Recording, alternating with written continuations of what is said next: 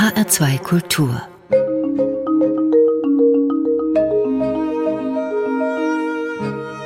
Doppelkopf am Tisch heute mit Buchautorin und Psychotherapeutin Heike Duken.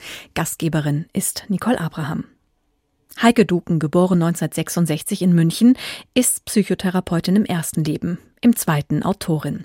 Ihr erster Roman, Wenn das Leben dir eine Schildkröte schenkt, wurde mit einem Stipendium des Deutschen Literaturfonds gefördert und hoch gelobt. Jetzt ist ihr Roman Denn eine Familie sind wir trotzdem erschienen, der zum Teil autobiografisches enthält und darüber wollen wir sprechen. Hallo Frau Duken. Hallo, ich freue mich hier zu sein. Wer bin ich? Wo komme ich her? Das sind Fragen, die sich sicherlich jeder einmal gestellt hat oder stellt. Also Frau Ducken, wer sind Sie und wo kommen Sie her? Das sind ja wichtige existenzielle Fragen. Ne? Mhm. Wer bin ich? Wo komme ich her?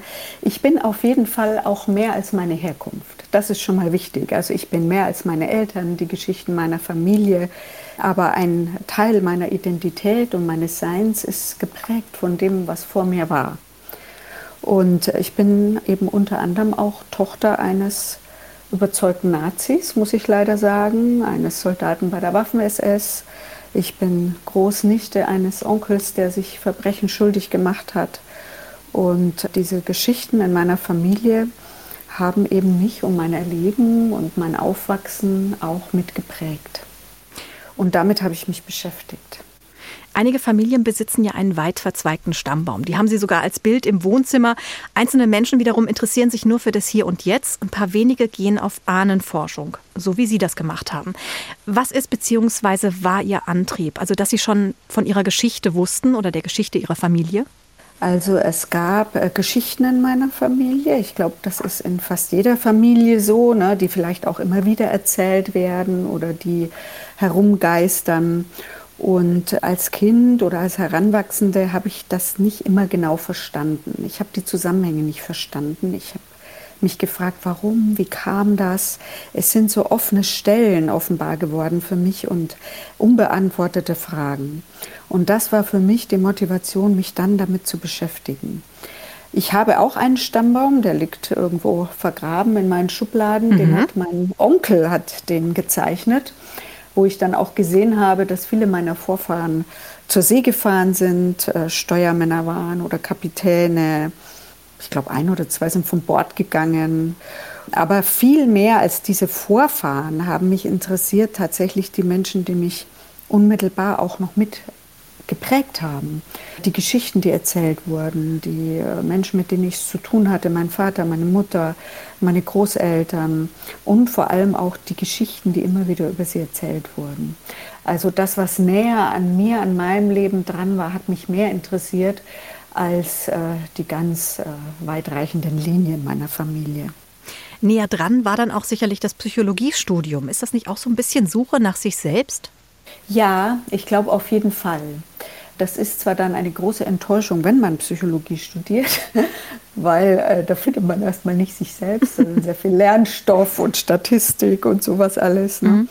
Ich habe mich der Psychologie und vor allem auch der Psychotherapie zunächst mal tatsächlich über Literatur genähert, über Bücher, über Romane, die mich fasziniert haben und mit dem inneren Motiv, was zu verstehen, was von den Menschen zu verstehen, und unbewusst, das weiß ich jetzt, deshalb war mir damals noch nicht klar, ging es natürlich auch um den Wunsch, verstanden zu werden. Ich glaube, das äh, treibt viele an, die auch in die Psychologie gehen, den, den Wunsch, dass andere einen verstehen. Wenn ich jetzt mehr über meine Familie wissen möchte, wie gehe ich da vor? Wie sind Sie vorgegangen? Ja, also der Anfangspunkt waren die Geschichten, zum Teil spannend, zum Teil rätselhaft. Und äh, ich glaube, ganz wichtig ist da erstmal in der Familie Fragen zu stellen. Und oft gibt es Menschen, die dann auch gerne erzählen. Nicht immer kann ich mir vorstellen, aber ich bin auf die ein oder andere Person getroffen, vor allem auch meine Mutter zum Beispiel, die waren eigentlich eher froh und erleichtert, dass sie gefragt wurden und haben dann auch gerne etwas erzählt, was sie ja mal auch bewegt hat, berührt hat in ihrem Leben. Und ich glaube, das ist ein wichtiger erster Schritt, Fragen zu stellen. Man wird dann schon merken, ob man Antworten bekommt oder ob da Mauern hochgezogen werden. Aber die Geschichten sind eben nicht das Einzige. Was ich ganz wichtig finde, ist nach Fakten zu stöbern, weil die Geschichten sind Legenden, die sind zum Teil auch verfremdet, gelogen, wie auch immer. Und mir war es wichtig, das äh, zu kombinieren mit Fakten, mit Akten, mit objektivierbaren Tatsachen, damit diese Geschichten für mich einen Zusammenhang kriegen zur Wirklichkeit. Was war denn so ein Beispiel an Geschichte, an das Ihre Mutter sich noch gut erinnern konnte? Also zum Beispiel äh, die Geschichten von dem gar fürchterlichen Onkel meines Vaters, bei dem er mehrere Jahre aufgewachsen war. Und dieser Onkel geisterte durch meine Kindheit, durch die Familienerzählungen, was für ein schrecklicher Mensch das war und wie furchtbar das war, dass mein Vater bei ihm sein musste. Und das hat mich schon sehr angespornt zu wissen, was war denn das für ein Onkel, der habe ich dann herausgefunden, der heißt ja auch wie ich ne? und mhm. hat auch die Kindheit und Jugend meines Vaters sehr geprägt. Und äh, da bin ich auf die Suche gegangen. Äh, wer war das? Ne? Ist das denn richtig, dass er so ein grausamer Mensch war? Ne? Wie war die Wirklichkeit außenrum? Ja. Mich hat interessiert, was hat er beruflich gemacht? Ja, äh, war er ein Nazi äh, und so weiter? Und das dann zu unterfüttern mit Fakten, mit Recherche. Die Recherche beginnt, ich habe mal gehört, mit Kirchenbüchern. Wie sind Sie vorgegangen? Kirchenbücher, da habe ich mich nicht mit beschäftigt. Ich bin vorgegangen, muss ich sagen, dass ich lange erfolglos im Internet recherchiert habe. Gut, das ist ein Weg. ja, und sehr wenig gefunden habe. Mhm. Und, aber ein bisschen was hat sich dann doch immer ergeben. Ein Link, ein Name. Sehr bald bin ich auf den Namen dieses Onkels zum Beispiel gestoßen. Der Name meines Vaters war nicht präsent im Internet. Aber es gibt dann doch jenen und diesen und jenen Link wo man weitersuchen kann. Und das waren dann auch die Archive. Ich habe mich an verschiedene Archive gewandt, ne, das Landesarchiv für Kriegsverbrechen, ich glaube in Ludwigsburg. Ich habe mich an das Bundesarchiv gewandt in Berlin. Da kriegt man dann auch nicht gleich Antwort. Also das ging über viele Monate und Jahre, mhm. dass ich versucht habe, da an Akten zu kommen. Und das hat dann letztendlich auch geklappt. Da bin ich auch hingefahren, habe mich in den Lesesaal gesetzt und äh, habe diese Originalakten vor mir gehabt. Das war schon sehr spannend und auch sehr bewegend. Und ein paar Hinweise habe ich eben auch von der Familie bekommen. Ich habe auch mit, dem, mit einem sehr guten Freund meines Vaters gesprochen. Mein Vater ist ja früh verstorben, den konnte ich nicht fragen, der sehr intensiv mit ihm zusammen war in der Nachkriegszeit und da mir was darüber erzählen konnte, wie denn die Prozesse waren des Nachdenkens, letztlich auch des Bereuens von meinem Vater.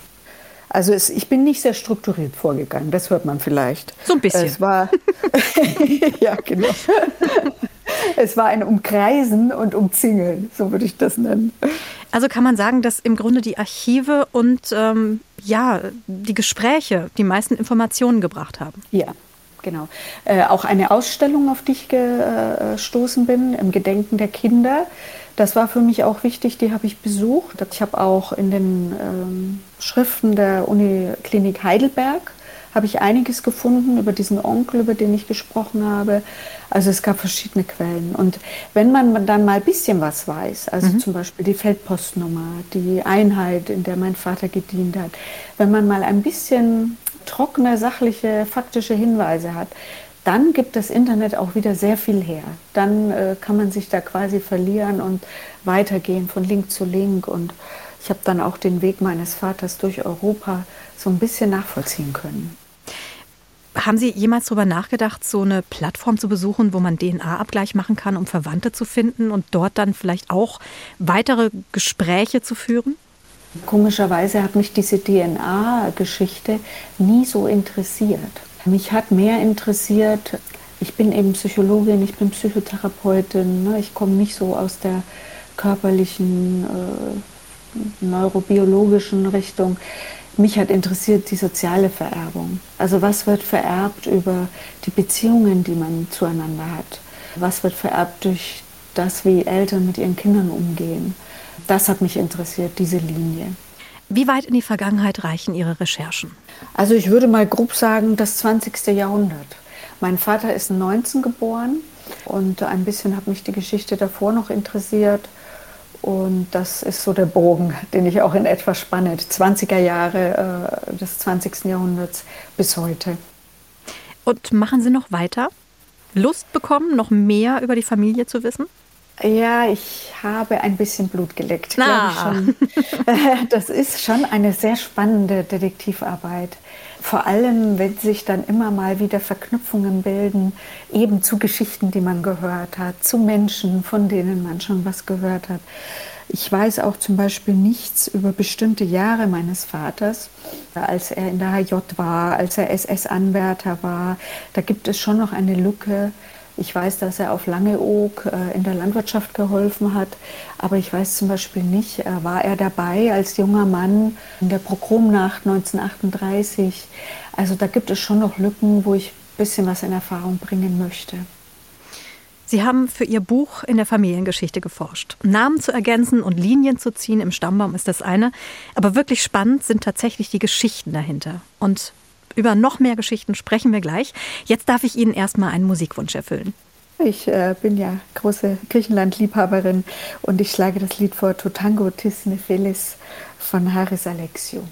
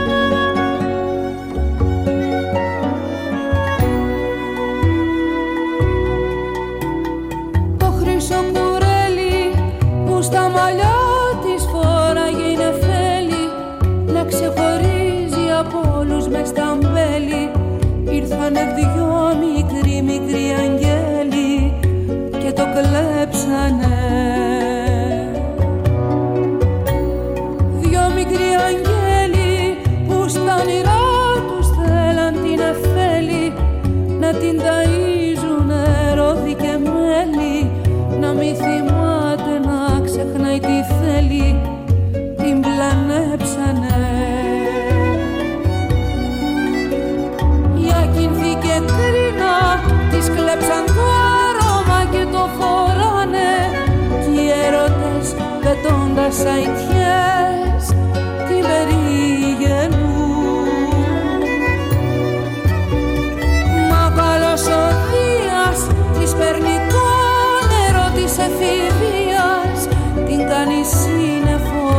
corpos.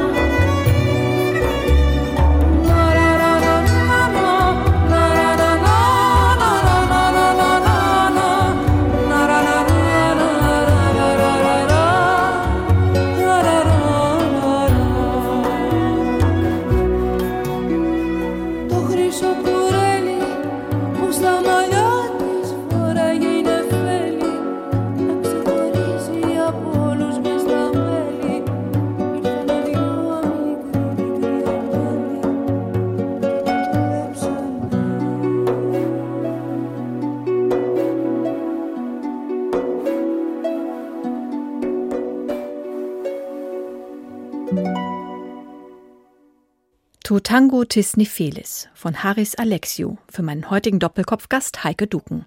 Ihr aktueller Roman heißt Denn eine Familie sind wir trotzdem. Frau Ducken, worum geht es genau in dem Roman? Es geht zunächst einmal um zwei Brüder, die von den Eltern bei einem Onkel zurückgelassen werden und bei diesem Onkel aufwachsen, dort schreckliche Erfahrungen machen mit Misshandlungen und Demütigungen und die erwachsen werden und sich in den 30er Jahren orientieren müssen. Da weht ja ein besonderer politischer Wind, welcher Richtung wende ich mich zu. Paul, der eine der Brüder, ist sehr leidenschaftlicher Nationalsozialist, meldet sich freiwillig zur SS.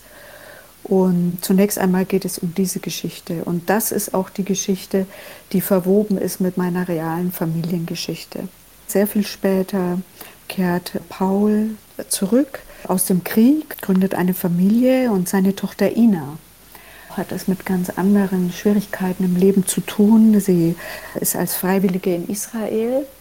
Kann man natürlich fragen, warum? Warum mhm. ausgerechnet Israel? Und sie wird dort schwanger. Sie verliebt sich und kehrt schwanger zurück, gezieht ihr Kind, die Tochter Flo, Floriane, alleine groß und hat zu tun mit Armut mit der Stigmatisierung als Alleinerziehende und äh, muss auch damit zurechtkommen, dass sie ihre Liebe zurücklassen musste, dass sie keinen Vater für ihr Kind hat. Das ist ein Erzählstrang.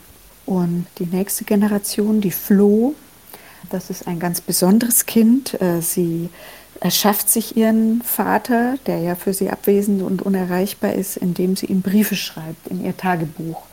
Briefe, die nie ankommen werden da hat sie so wie so einen unsichtbaren Freund, muss sich aber entwickeln und als Jugendliche, wie das bei Jugendlichen so ist, wird sie sehr wütend auch auf diesen abwesenden Vater, der mhm. ja keine Briefe beantwortet und in Wahrheit nicht zuhört.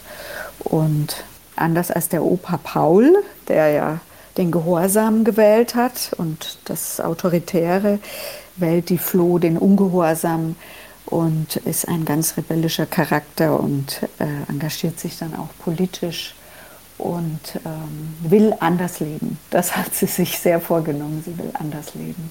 Und diese drei Generationen leben ja auch dann von unterschiedlichen Spannungen. Ja, ja, der Paul erlebt ja in sich auch die Spannung. Er hat sich schuldig gemacht, er muss mit dieser Schuld leben, schweigt aber Jahrzehnte darüber. Die Ina fragt ihn, er gibt ihr keine Antwort. Er ist auch in Konflikten mit seiner Frau, die ihn einerseits rettet, andererseits aber auch ihn sehr dominiert, möchte mhm. ich mal sagen. Er hat nicht allzu viel zu sagen. Und die Ina, die hat natürlich ein enormes Konfliktpotenzial, steckt da drin mit ihrer Tochter Flo. Die sind eine eingeschworene Schicksalsgemeinschaft und da geht es auch konfliktmäßig zur Sache. Also bei Paul scheint mir, haben Sie auch viel mit der Psychologie nachgeholfen. Das heißt ja immer, man sucht sich sein Umfeld wieder. Das mhm. heißt, mhm. ähm, beim Onkel aufgewachsen, der ja sehr streng war und auch über Paul bestimmt hat und jetzt eben eine Frau geheiratet, die auch ein bisschen dominanter ist. Ja, ehrlich gesagt war mir das nicht so bewusst, aber so hat das gemacht. das habe ich nicht sozusagen kunstvoll hineingebaut, aber Sie haben recht. Er hat auch in seiner Ehe eher die Position, die passive Position gewählt. Spricht nur dafür, dass Sie jede Figur genau durchdacht haben. Ja, gefühlt haben. Äh, wollte ich gerade sagen. Ja. Am Anfang werden die Figuren vor allem erstmal durchfühlt und sie entwickeln so ihr Eigenleben. Und manche Zusammenhänge verstehe ich erst später. Auch diese eigensinnige, ähm, rebellische Floh, ja. dass das so ein, so ein Kontrapunkt ist zu, ihr, zu dem Opa und dass sie so gar nicht sich fügen will, das ist mir auch erst hinterher klar geworden, dass das eigentlich eine gute, eine, eine gute Polarität macht. Ja. Ne? Wir haben ja schon über autobiografisches gesprochen. Also Ihr eigener Vater, das haben Sie auch schon gesagt, war ein überzeugter Nationalsozialist und ging freiwillig zur Waffen-SS. Wie gehen Sie persönlich damit um? Ja, da gab es so verschiedene Phasen in meinem Leben. Ich wusste das ja schon sehr bald, also es war immer Thema in unserer Familie. Und zunächst einmal gab es so einen unbewussten Umgang damit, möchte ich sagen. Im Sinn von einem diffusen sich verstrickt fühlen in die Geschichte meines Landes, mhm. in die Täterschaft meines Landes Und ich habe alles wirklich aufgesogen, jede Information. Äh, angefangen in der Schule, ich habe Romane gelesen, Filme gesehen. Jeder zufällige Bericht im Fernsehen bin ich hängen geblieben. Also ich habe mich da irgendwie beteiligt gefühlt, ohne dass ich hätte sagen können, warum, wieso. Meine einfache Antwort war immer, na, ich bin ja Deutsche. Aber das war es nicht, sondern es war die Verbindung zur Geschichte meines Vaters. Das ist mir aber erst später klar geworden als erwachsene Frau. Aus diesem Angezogensein, aus dieser gefühlten Verstrickung ist dieses Wissenwollen entstanden. Mhm. Ich bin mit einer unglaublichen Neugier äh, rangegangen, was dann auch zu dieser äh, langen, intensiven Recherche geführt hat. Ich wollte es einfach genau wissen, was ist denn jetzt dran? Was hat mein Vater getan? Stimmt es denn, was er uns erzählt hat, was er meiner Mutter erzählt hat? Ist er ein Lügner? Das hat mich einfach mhm. interessiert. Also wie es viele Lügner gibt aus dieser Zeit, die einfach verleugnet haben, was sie getan haben. Und mit diesem Wissen, mit diesem Schreiben darüber, habe ich versucht, diesen Teil auch meiner Familiengeschichte sozusagen zu integrieren. Es ist ein Teil meiner Geschichte, aber es ist eben nur ein Teil er macht mich nicht ganz aus und ich bin auch nicht schuldig in dem Sinne. Ich habe ja nichts gemacht, ich bin nachgeboren. Aber diese Gefühle dazu und dieses diffuse Verstricktsein, das äh, konnte ich befrieden. Da habe ich einen friedlicheren Umgang gefunden mit meiner Geschichte. Damit einher ging auch eine Entidealisierung meines Vaters, also den ich als Kind ja der saß für mich so auf so einer Wolke und hat mir beim Leben zugeschaut mhm. und hat sich in der Fantasie immer für mich interessiert. Und äh, von diesem idealisierten Vater ist mir der Mensch sehr viel näher gekommen. Und das fand ich für mich auch irgendwie versöhnlich, auch wenn er eben nicht nur ein ganz guter Mensch war und auch wenn er sich schuldig gemacht hat. In Ihrem Buch erklären Sie die Ideologie Ihres Vaters mit der Erziehung des Onkels, bei dem er und sein Bruder dann untergekommen waren. Ist es wirklich so einfach, Frau Ducken? Nein, das ist überhaupt nicht so einfach. Das wäre auch ganz falsch, wenn man das so einfach verstehen würde. Ich glaube, das Bemühen dieser Indoktrination und die Anfälligkeit für die Ideologie zu verstehen und zu erklären aus einem autoritären, gewalttätigen Aufwachsen. Das ist ja das eine. Also da sind Erklärungen meiner Ansicht nach schon auch wichtig, wobei das natürlich nicht alles erklärt. Es gab auch Menschen, die hatten dieselben Erfahrungen und sind nicht drauf reingefallen, sage ich jetzt mhm. Und zum Beispiel auch der Bruder meines Vaters, der ja im Buch auch vorkommt, der Gerd Duken, der lehnte den Krieg ab. Er war ein vergnügter, sensibler Mensch, konnte damit überhaupt nichts anfangen. Und also auch zwei Brüder, die ähnliche Erfahrungen gemacht haben, haben sich anders entwickelt. Und ganz wichtig ist mir, dass diese Erklärungsversuche, die ja immer stückhaft bleiben, auf keinen Fall in eine Entschuldigung oder so etwas münden. Der Mensch hat eine Eigenverantwortung, auch mit 20, Anfang 20. Das ist meine feste Überzeugung. Und auch Menschen mit sehr schlimmen Erfahrungen haben einen eigenen Kopf und ein eigenes Herz, auch wenn sie ganz schlechte Bedingungen zum Teil haben, mit der Welt zurechtzukommen und mit bestimmten Verführungen auch zurechtzukommen. Aber es gibt eine Eigenverantwortung von jedem Menschen und das halte ich auch meinem Vater wie so in Gedanken nach wie vor vor, würde ich sagen über diesen Onkel, über den haben wir schon kurz gesprochen und Sie haben noch was über ihn herausgefunden. Ähm, etwas, womit sich nicht so leicht umgehen lässt, schätze ich. Ja, er war mein Großonkel. Mhm.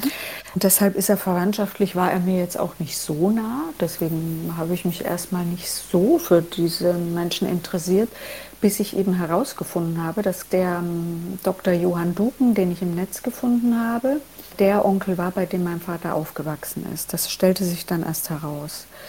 Und dieser Onkel geisterte durch meine Kindheit als sehr böser Mensch. Und ich habe herausgefunden, zunächst einmal hieß das, er war verstrickt in die sogenannte Euthanasie von Kindern. Er war Direktor der Kinderklinik an der Uniklinik in Heidelberg. Und da gab es diese Formulierung der Verstrickung. Das hat man ja oft so genannt. Und es gab auch die Legende in meiner Familie, nein, der hat gar nichts gemacht, der hat sogar Kinder gerettet. Und äh, das haben ja die meisten. Ne? Wenn man danach geht, nach diesen Geschichten haben ja alle irgendwen gerettet. Das war aber nicht so, sondern der Onkel meines Vaters war tatsächlich, man muss sagen, ein Verbrecher, ein Mörder. Also er hat Kinder, die ihm anvertraut waren in der Kinderklinik, ermorden lassen, durch Essensentzug zum Beispiel. Er hat Entscheidungen getroffen, welches Kind entwicklungsfähig ist, wo es sich lohnt, noch äh, Bemühungen zu machen und welches Kind nicht mehr leben darf.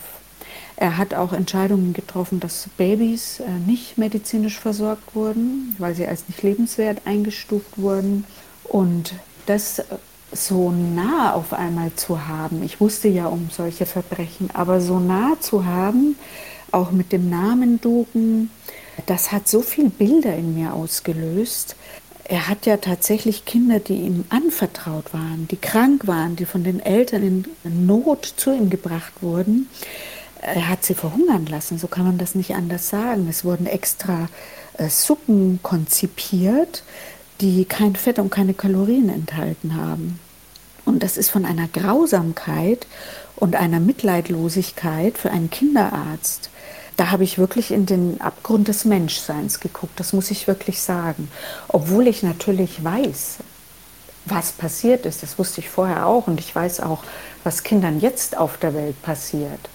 Aber das hat das noch mal viel näher an mich herangebracht und das war schon sehr abscheulich, muss ich sagen, und auch sehr bewegend. Frau Ducken, was hat der Krieg mit der Generation der Väter gemacht und mit den Kindern, die zum Ende des Krieges geboren wurden? Also es gab, glaube ich, eine Generation der Väter, die vor allem durch Schweigen anwesend waren. Es gab so ein Nichtsprechen. Zum Teil waren sie ja auch schwer traumatisiert, zu einem großen Teil, wenn sie im Krieg waren.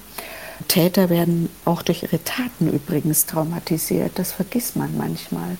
Das soll jetzt kein Mitleid für die Täter erwecken, aber auch die Täter kamen zum Teil traumatisiert nach Hause und sie haben geschwiegen zumal es einen Mainstream gab des Schweigens und der Verleugnung und der Lüge, auch eine Opfergeschichte. Meine Oma zum Beispiel mütterlicherseits hat immer gesagt, was wurde uns alles angetan, was haben wir gelitten. Ich glaube, es hat eine große Scham auch eine Rolle gespielt. Also das, was man geglaubt hat, wo man vielleicht auch glühend, leidenschaftlich dafür gekämpft hat, das lag in Schutt und Asche es hat sich auch als Lüge und Betrug herausgestellt, als Lügengebäude. Und das löste, glaube ich, sehr viel Scham aus. Und diese Scham hat dieses Schweigen so mit zementiert. Und es hatte, glaube ich, auch zum Teil viel Gewalt in die Familien gebracht. Das darf man nicht unterschätzen. Die Väter kamen aus Jahren exzessiver Gewalt, wenn sie aus dem Krieg kamen. Und sie waren zum Teil auch sehr gewalttätig in der Familie zu ihren Kindern. Was hat das in den Kindern ausgelöst? Vor allem haben Kinder sehr viel Angst mit ins Leben genommen. Es war ja eine Bedrohlichkeit da, es war die Erfahrung mit da, dass es nicht immer gut ausgeht. Also so dieses Grundvertrauen, es wird schon wieder werden, hat sich oft nicht entwickelt für die Kinder in diesen Familien, weil ja die Mütter auch oft sehr viel Todesangst und existenzielle Erfahrungen erlebt haben. Für die Kriegskinder, die auch aufgewachsen sind mit den traumatisierten Vätern, habe ich die Erfahrung gemacht in meinen Therapien mit den älteren Leuten, die ich äh, auch viel habe in Therapie, dass das auch was mit dem Selbstwert gemacht hat, weil wenn der Vater schweigt und sich nicht zuwenden kann und sich nicht interessieren kann für seine Kinder, sondern vielleicht nur ab und zu autoritär in Erscheinung tritt, dann löst das sowas aus in den Kindern wie, es liegt an mir. Ich reiche nicht aus, ich kann meinen Vater nicht glücklich machen, an mir stimmt wohl was nicht. Ich bin nicht richtig, mit mir ist was nicht in Ordnung. Und das sind Selbstwertfragen, die diese Menschen oft ins Leben mit hineingenommen haben. Was lernen wir daraus für unser eigenes Leben, für unser Hier und Jetzt? Ich habe gelernt, die eigene Geschichte ist immer älter als man selbst. Die eigene Geschichte beginnt nicht äh, mit der Geburt, sondern sie beginnt mit der Geschichte der Eltern, deren Erfahrungen mit deren Eltern, also wie man Mutter ist. Ne, das mhm. äh, hängt zusammen mit dem, wie man Tochter war, oder wie mein Vater ist, wie mein Sohn war. Und es kann eine große Entlastung sein, das zu verstehen. Also, dass die eigene Geschichte nicht mit dem eigenen Dasein anfängt, sondern dass die Eltern oft ja oder in den allermeisten Fällen ihr Möglichstes versuchen. Sie geben ihr Bestes, sie wollen es gut machen, aber sie haben ihre Unzulänglichkeiten, ihre Grenzen als Eltern. Und das hat nichts damit zu tun, dass man als Kind das irgendwie hätte besser machen können mhm, oder mhm. ein besseres Kind hätte sein können, sondern dass die eben auch schon eine Geschichte haben. Das soll auch wieder keine Entschuldigung sein. Aber es kann unglaublich entlastend sein zu verstehen, der konnte das nicht anders, der hatte Gefühle, die er nicht anders regulieren konnte, die er ausagieren musste. Und das hat sich auf mein Leben ausgewirkt. Aus der Sicht einer Psychotherapeutin. Was braucht es, um überzeugter Nationalsozialist zu werden? Ich beantworte das tatsächlich als Psychotherapeutin, weil da natürlich Soziologen, äh, viele andere auch was dazu zu sagen haben. Aber als äh, Psychologin, als Psychotherapeutin würde ich sagen, es braucht Erfahrungen schrecklicher Ohnmacht. Kinder sind ohnehin schon sehr ohnmächtig und sehr ausgeliefert ihren Eltern, sehr abhängig. Und wenn sehr verletzende Ohnmachtserfahrungen da dazukommen von Gewalt, von Demütigung, dann äh, ist das ein guter Nährboden, einen großen Wunsch zu haben nach Macht. Und äh, der Wunsch, Macht zu erleben, ist äh, ein Motiv für Täterschaft und ein Motiv für Mitleidlosigkeit, weil das so unglaublich befriedigend sein kann, Macht über andere zu haben. Das andere ist, glaube ich, das Erleben von Scham. Also Kinder, die sehr erniedrigt werden, gedemütigt werden, bloßgestellt, vorgeführt, die ein Übermaß an Scham erleben müssen, haben eben dann oft auch den Wunsch, andere zu beschämen und zu erniedrigen und zu demütigen. Das verschafft dann auch eine gewisse Heilung und Befriedigung in diesem Moment von den eigenen Schamgefühlen. Aus dem Ganzen entsteht natürlich eine unglaubliche Wut. Wie kann man Menschen dazu befähigen, mit ihren Wut- und Hassgefühlen, mit ihren Schamgefühlen, mit ihren Ohnmachtsgefühlen anders umzugehen, als andere zu drangsalieren und vor allem sich über andere zu erheben? Das ist ja ein Kern der nationalsozialistischen Ideologie, sich über andere zu erheben, über andere Nationen, über Menschen, die anders aussehen, über andere Religionen. Man sieht das ja heute auch alles wieder.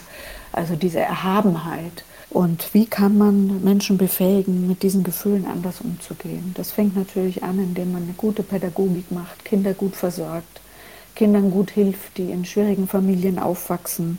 Und ich glaube, es braucht äh, viel, viel Möglichkeit für Menschen zu sprechen, Gefühle zu regulieren. Das muss sich durch die Schulen ziehen. Das muss ja irgendwie ein ganz hoher Wert in der Gesellschaft sein, wie wir adäquat mit auch schrecklichen Gefühlen umgehen. Schreckliche Gefühle hat ja jeder Mensch und schreckliche Gedanken, aber wie kann man so damit umgehen, dass man den anderen nicht vernichten muss und nicht sich über ihn stellen muss, äh, damit es einem gut geht. Frau Ducken, jetzt haben Sie noch einen Musikwunsch frei. Äh, Soldat von, ich weiß gar nicht, wie man den Namen der Band genau ausspricht, Five Nizza, sage ich mal. Es ist eine russische Band. Ich finde, die passt sehr gut zu meinem Buch und zu meiner Geschichte. Soldat.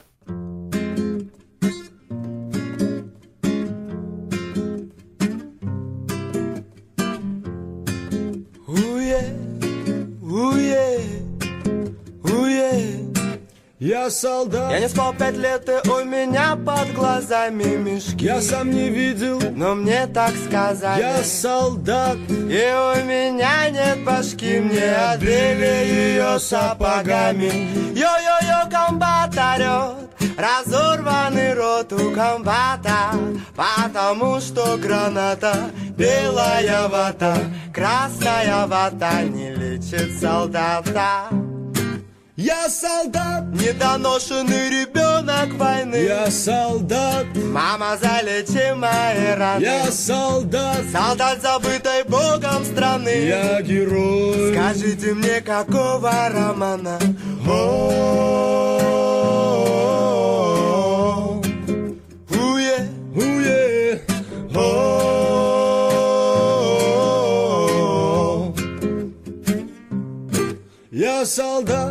обидно, когда остается один патрон. Только я или он. Последний вагон самогон Нас таких миллион. Во-о-о-о. Я солдат. И я знаю свое дело, мое дело Стрелять, чтобы пуля попала в тело врага. Это рога для тебя, мама, война. Теперь ты довольна я солдат, недоношенный ребенок войны. Я солдат, мама, залечи мои раны. Я солдат, солдат забытой богом страны. Я герой. Скажите мне, какого романа? Уе,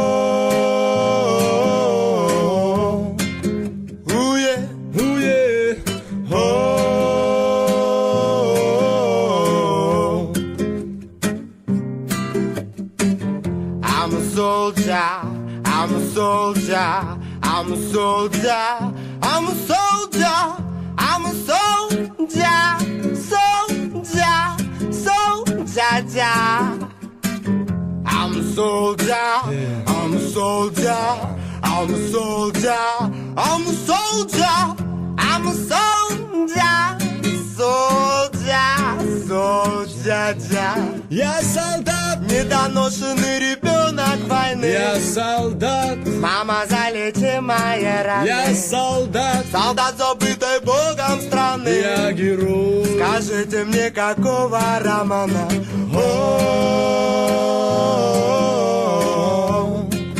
Уе, уе,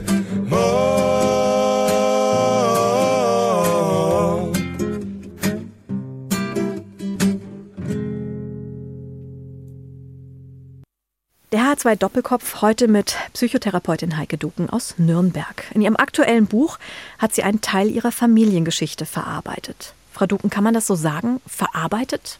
Ja, das kann man so sagen, auch wenn es so klingt, als wäre es ein Prozess, der irgendwann fertig ist. Dann hat man es fertig verarbeitet. So ist es nicht.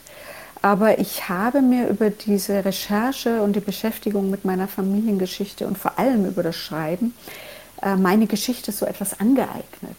Also ich habe sie zu meiner Familiengeschichte gemacht und das war wichtig für mich, dass das nicht so etwas Diffuses bleibt, sondern dass ich da etwas Reales in der Hand habe, was ich anschauen kann, was ich äh, betrachten kann.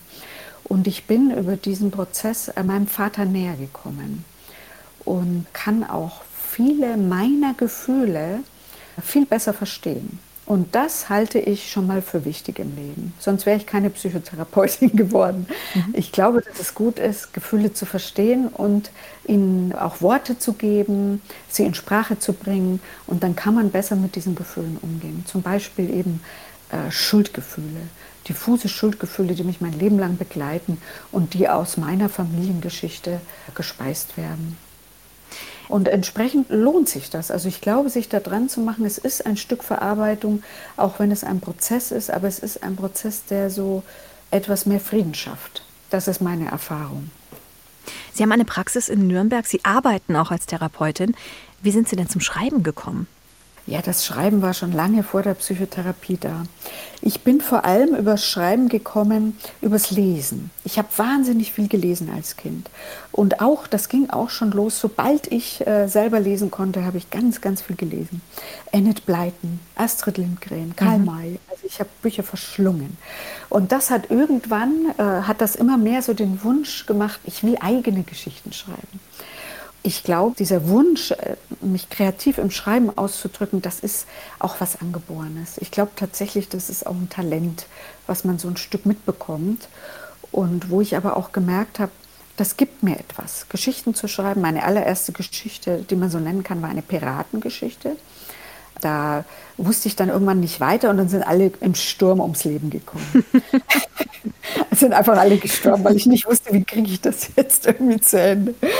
Und, äh, aber das ist für so ein Kind, wie ich es war, wie Spiel. Also wie Kinder im Spiel Welten aufbauen, so habe ich das, glaube ich, in meinen Geschichten gemacht. Und das hat mich mein Leben lang begleitet. Und Gott sei Dank kamen immer zur rechten Zeit so kleine Bestätigungen. Da habe ich mal einen Preis gewonnen oder da wurde mal ein Text von mir abgedruckt in einer wichtigen Literaturzeitschrift Und das kam immer so zur rechten Zeit, dass ich nie aufgegeben habe. So hartnäckig wie ich bei der Recherche war, bin ich auch, was mein Schreiben betrifft. Und das hat sich ja dann letztlich auch sehr gelohnt. In Ihrem Buch beschreiben Sie auch Orte wie Israel oder Bagan. Sind es Orte, die für Sie eine wichtige Bedeutung haben? Waren Sie dort schon mal? Ja, das ist ganz erstaunlich, weil Israel für mich eine hohe Bedeutung hat, obwohl ich nie da war. Mhm. Das liegt auch an einer Ambivalenz. Ich, äh, einerseits fühle ich mich so angezogen und habe einen großen, großen Wunsch, dorthin zu fahren. Und andererseits gibt es auch eine Scheu in mir. Und diese Scheu habe ich überwunden, seit ich mit vielen Israelis auch gesprochen habe. Ich habe auch mit Nachkommen von Holocaust-Überlebenden äh, gesprochen. Da gab es eine Konferenz, wo das Gott sei Dank möglich war. Voices After Auschwitz heißt die. Da können Nachkommen von Holocaust-Überlebenden mit Nachkommen von Tätern ins Gespräch kommen. Und da habe ich etwas von dieser Scheu verloren, weil die wurden dann auch so reale Menschen für mich, mit denen man gut äh, ins Gespräch kommen kann die sich viele Gedanken machen. Und jetzt bin ich bereit, nach Israel zu fliegen. Und sobald es möglich ist, mhm. werde ich das machen. Mit Bagan ist es so, es gibt so manche Orte auf der Welt, die ich so bereist habe, die werden mir immer im Gedächtnis bleiben. Das sind einzelne Momente auf meinen Reisen und da gehört ein Moment im Bagan dazu, wo ich so ein bisschen erhöht über, über diese Ebene, über dieses Land blicken kann mit diesen vielen Pagoden aus uralter Zeit. Es gibt keine Häuser, keine Straßen, keine Menschen. Es war menschenleer. Es gibt nur den Himmel, die Pagoden. Das hat in mir ein Gefühl des Friedens ausgelöst und der Ruhe. Und das war für mich wirklich ein besonderer magischer Ort, weil auch es hat ja auch einen spirituellen Zusammenhang. In vielen dieser Pagoden stehen Buddhas, wo auch frische Blumen hingehängt werden, wo also Menschen ihre Religion auch leben. Und das alles erschafft da eine Magie. Und ich bin ja ein sehr umtriebiger Mensch, immer in Action und immer am Machen. Mhm. Und äh, so Momente der, des Friedens zu erleben, das ist für mich auf Reisen was ganz Besonderes. In Bagan gibt es eine Szene im Buch. Ja. Da habe ich meine englische Oma, die im Buch hier vorkommt. Die schicke ich äh, nach Bagan. Ich weiß nicht, ob sie jemals dort waren. Das ist äh, fiktiv. Was nicht fiktiv ist, ist, dass diese Dame, diese englische Dame, ähm, erfährt, dass einer ihrer Söhne gefallen ist. Und das hat sie nie wirklich verwunden. Also in Wahrheit ist äh, Gerd Dogen ja auch gefallen, obwohl er der war, der den Krieg verabscheut hat. Er wollte in einer Schreibstube überleben. Das war ihm nicht vergönnt und es war leider auch so, dass dieser Onkel tatsächlich bei seinem Kommandanten interveniert hat, dass Gerd an die Front kommt und nicht als Feigling, als Weichling sich hinter den Linien da retten kann. Und seitdem meine Oma das wusste, hat sie nie mehr ein Wort mit diesem Mann gesprochen, der das verursacht hat. Es hat einen wahren Hintergrund, aber diese Szene im Bagan, wo sie auch so beseelt ist von diesem Ort und gleichzeitig diese schlimme Nachricht erfährt, das äh, habe ich so als Szene verarbeitet in dem Buch. Es gibt noch eine Szene, die mich sehr bewegt hat. Der Moment, an dem Paul das Grab seines Bruders besucht. Ja, das war für mich auch ein besonderer Moment. Da habe ich mir auch was von der Seele geschrieben, weil das Grab von Gerd Duken, von dem wirklichen Gerd Duken, da gibt es kein Grab. Es äh, liegt in der russischen Erde. Ich weiß wo. Das habe ich herausgefunden äh, über eine Online-Recherche. Da gibt es den Volksbund äh, für Kriegsgräberfürsorge und äh, da habe ich erfahren, wo er liegt. Und ich fand den Gedanken so furchtbar, dass man kein Grab hat, wo man hingehen und trauern kann. Und äh, da habe ich diese Szene draus gemacht, wie Paul das Grab besucht von seinem Bruder und sich da drauflegt. Und äh, das hat mir jemand erzählt, ein älterer Herr, der seinen Vater im Krieg verloren hat, dessen Vater gefallen war. Und der hat mir das erzählt, dass er beim Grab seines Vaters war und sich draufgelegt hat auf diesen Rasen und das erste Mal seinen Vater gespürt hat. Und das fand ich so bewegend und das habe ich verwoben mit der Geschichte im Roman. Frau Ducken, wie viel mehr steckt eigentlich noch in Ihrer Familiengeschichte? Gibt es da noch andere Personen, die Ihr Interesse geweckt haben? Ja. Aha. ähm, zum Beispiel die Seite meiner Mutter. Da gibt es nämlich auch eine sehr interessante Person, wenn ich das kurz sagen darf. Da gibt es mehrere interessante Personen, Gerne. aber vor allem meine Uroma sozusagen, die Oma meiner Mutter, hat sich erdreistet, ihren Mann zu verlassen. Und zwar, weil der der zwölfjährigen Tochter äh, nachgestellt hat. Er hat sich für ihre Wäsche interessiert und das hat sie mitbekommen. Und dann hat sie sich scheiden lassen von dem. Und da habe ich mir auch gedacht, wow, das muss man auch fertig bringen. Großer ja, Schritt. Ja, ja. Und da waren Scheidungen ähm, eine existenzielle Bedrohung, eine, äh, ne, ein, ein, Gesichtsverlust in der Gesellschaft, ich weiß nicht was alles. Ja? ja. Man wurde verdammt und äh, durfte nicht mehr zum Abendmahl und so weiter. Das würde mich interessieren. Was, was war denn das für eine Frau? Also, welches Projekt ist als nächstes geplant? ich weiß noch nicht genau. Ich bin äh, an etwas dran. Das hat zaghaft begonnen. Das ist noch ein ganz zartes Pflänzchen. Ich taste mich heran und ich lerne gerade meine Figuren erst kennen. Das ist erst ein paar Tage, ist das in meinem Kopf. Ich gehe damit spazieren, mit meinem Hund gehe ich spazieren und dann arbeitet das in mir. Aber ich habe jetzt erst begonnen, so die ersten Seiten zu verfassen. Und da kann ich leider noch nicht mehr drüber sagen. Schade. Frau Duken, bevor die Sendung zu Ende geht, darf ich Ihnen noch einen Musikwunsch erfüllen. Ja, ich wünsche mir Sommerregen von den Fantastischen Vier. Ich finde, das ist ein wunderbarer Song zum Thema, dass Vergangenheit auch Vergangenheit sein darf, dass nach dem Regen wieder was Neues passiert und eine neue Chance für jeden. Das finde ich so einen wunderbaren Satz. Und das ist ein toller Song und den liebe ich schon seit vielen Jahren. Sommerregen für Heike Duken. Vielen Dank, dass Sie unser Gast im H2 Doppelkopf waren. Ich bedanke mich. Es war sehr angenehm mit Ihnen. Danke sehr.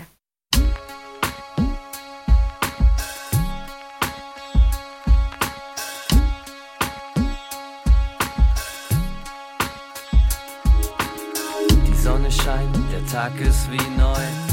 Kein Augenblick, den ich bereue. Das Gewitter ist weg und war wichtig für jeden. Die Luft ist noch feucht, es riecht noch nach Regen. Ich hab Angst gehabt, als es über mich hereinbrach. Mich gefragt, ist das heute wirklich dein Tag? Nicht gewagt, mich den Wolken zu stellen. Hielt ich fest an Momenten, um mich noch zu erhellen. Doch ich war zu verschwommen in alledem. Mit Sicherheiten so angenehm.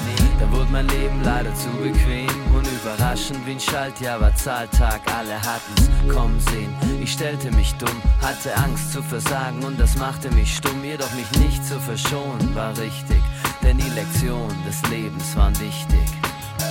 Es ist klar, der Regen wäscht auf jeden Fall weg, was war.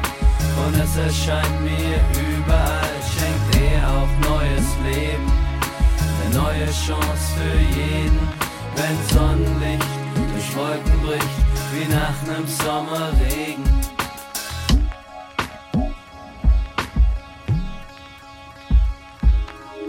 Der Sonnenschein, der uns beiden gefiel, brachte allein noch keinen ans Ziel.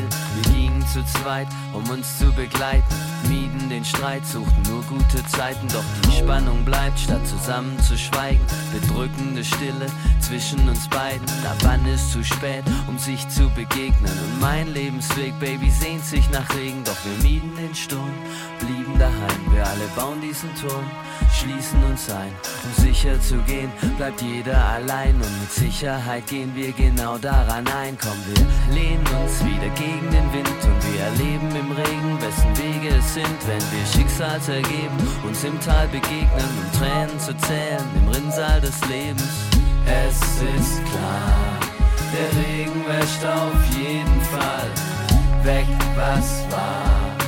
Und es erscheint mir überall, schenkt er auch neues Leben, eine neue Chance für jeden, wenn Sonnenlicht durch Wolken bricht, wie nach nem Sommerregen.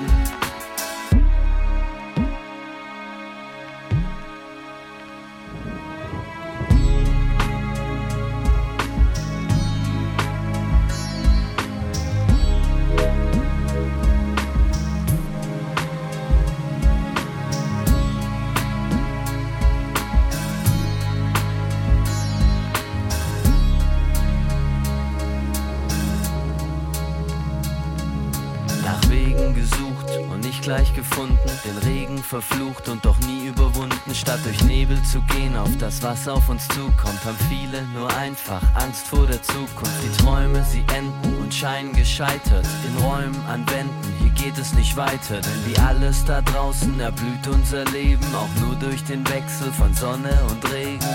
Es ist klar, der Regen wäscht auf jeden Fall weg, was war. Und es erscheint mir überall, schenkt er auch neues Leben. Eine neue Chance für jeden, wenn Sonnenlicht durch Wolken bricht, wie nach nem Sommerregen.